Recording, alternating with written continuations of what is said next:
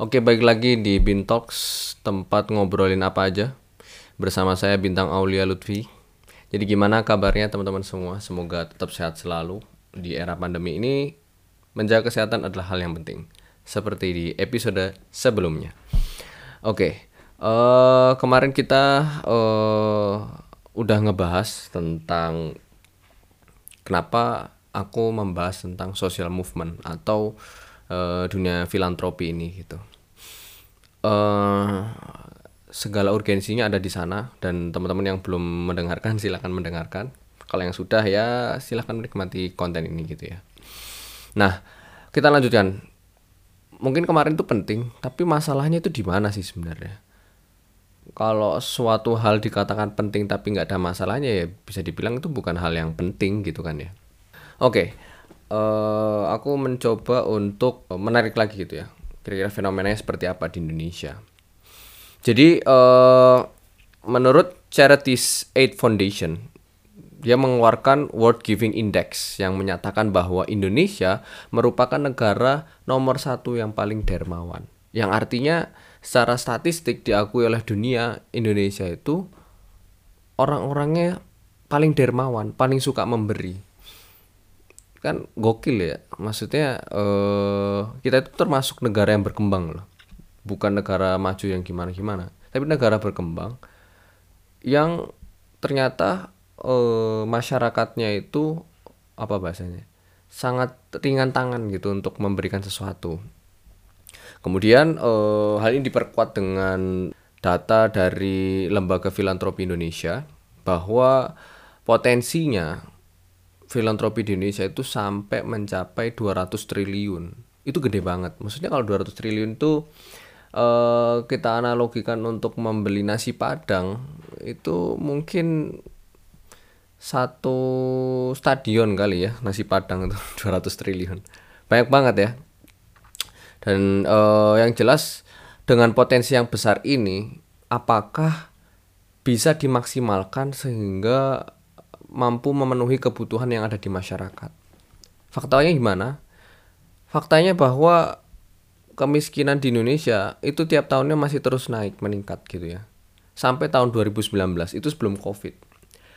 Setelah Covid melonjaknya lebih tinggi lagi. Ya maklum karena pandemi juga semuanya terdampak. Tapi eh dengan data-data yang dikeluarkan ya Eh, banyak orang yang memberi, kemudian potensinya yang sangat besar. Kenapa kok kemiskinannya itu terus meningkat? Bukankah seharusnya dengan banyaknya orang yang apa ya berderma, akhirnya kebutuhan masyarakat itu bisa terpenuhi sehingga orang itu bisa lebih apa bahasanya ya?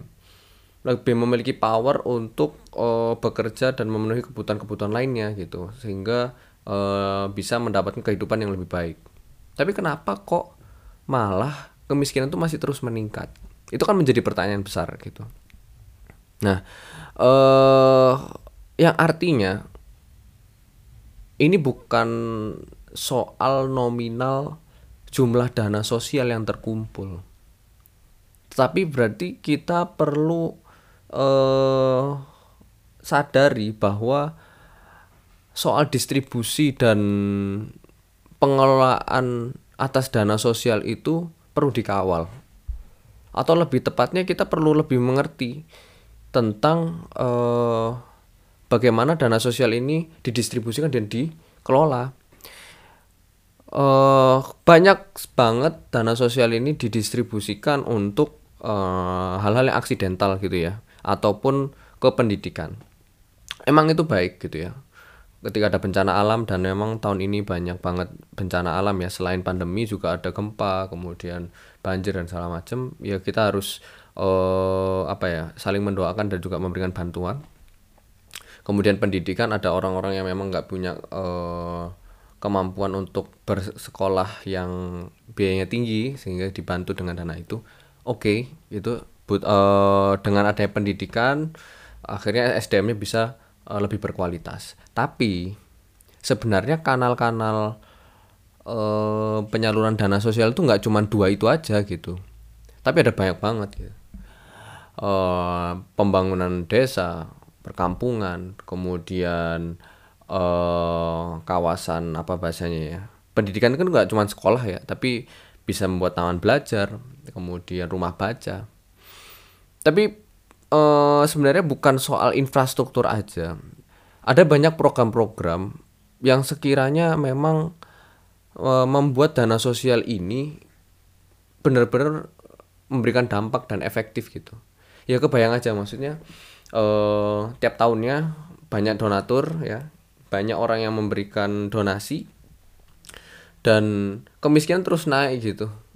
Eh itu kayak apa ya analoginya kayak eh seorang anak nih dibiayain sekolah terus dikasih uang saku tiap bulan dan segala macam sampai ku lulus kuliah tapi lulus kuliah masih minta uang saku terus eh masih minta biaya terus-terusan tapi nggak ada apa bahasanya kemampuan yang muncul hingga dia bisa mandiri. Kan itu kan akhirnya menjadi beban terus gitu. Dan mau sampai kapan kayak gitu? Mau sampai kapan orangnya itu itu aja yang memberikan eh apa namanya donasi atau eh, menyalurkan menyisihkan uangnya gitu ya. Dan mau sampai kapan orang-orang yang meminta kan terus meminta gitu. Kalau misalkan memang 200 triliun itu bisa apa bahasanya bisa terkumpul itu bagus banget. Tapi lebih bagus lagi jika ini didistribusikan kepada program-program atau eh, pada suatu yang memang membuat masyarakat ini bisa eh, lebih memiliki power gitu untuk terlepas dari eh, cengkeraman kemiskinan. Gitu ya. Jadi mak- maksudnya di sini adalah ada memang dana sosial yang berorientasi untuk jangka pendek seperti aksidental yang tak jelaskan tadi seperti eh, bencana alam. Di kitabisa.com itu ada juga yang untuk biaya pengobatan dan segala macam oke gitu. Tapi kita juga perlu memikirkan adanya dana sosial yang diperuntukkan untuk jangka panjang. Nah jangka panjang ini program dalam bentuk apa? Jadi pada topik selanjutnya aku akan menjelaskan tentang program pemberdayaan masyarakat.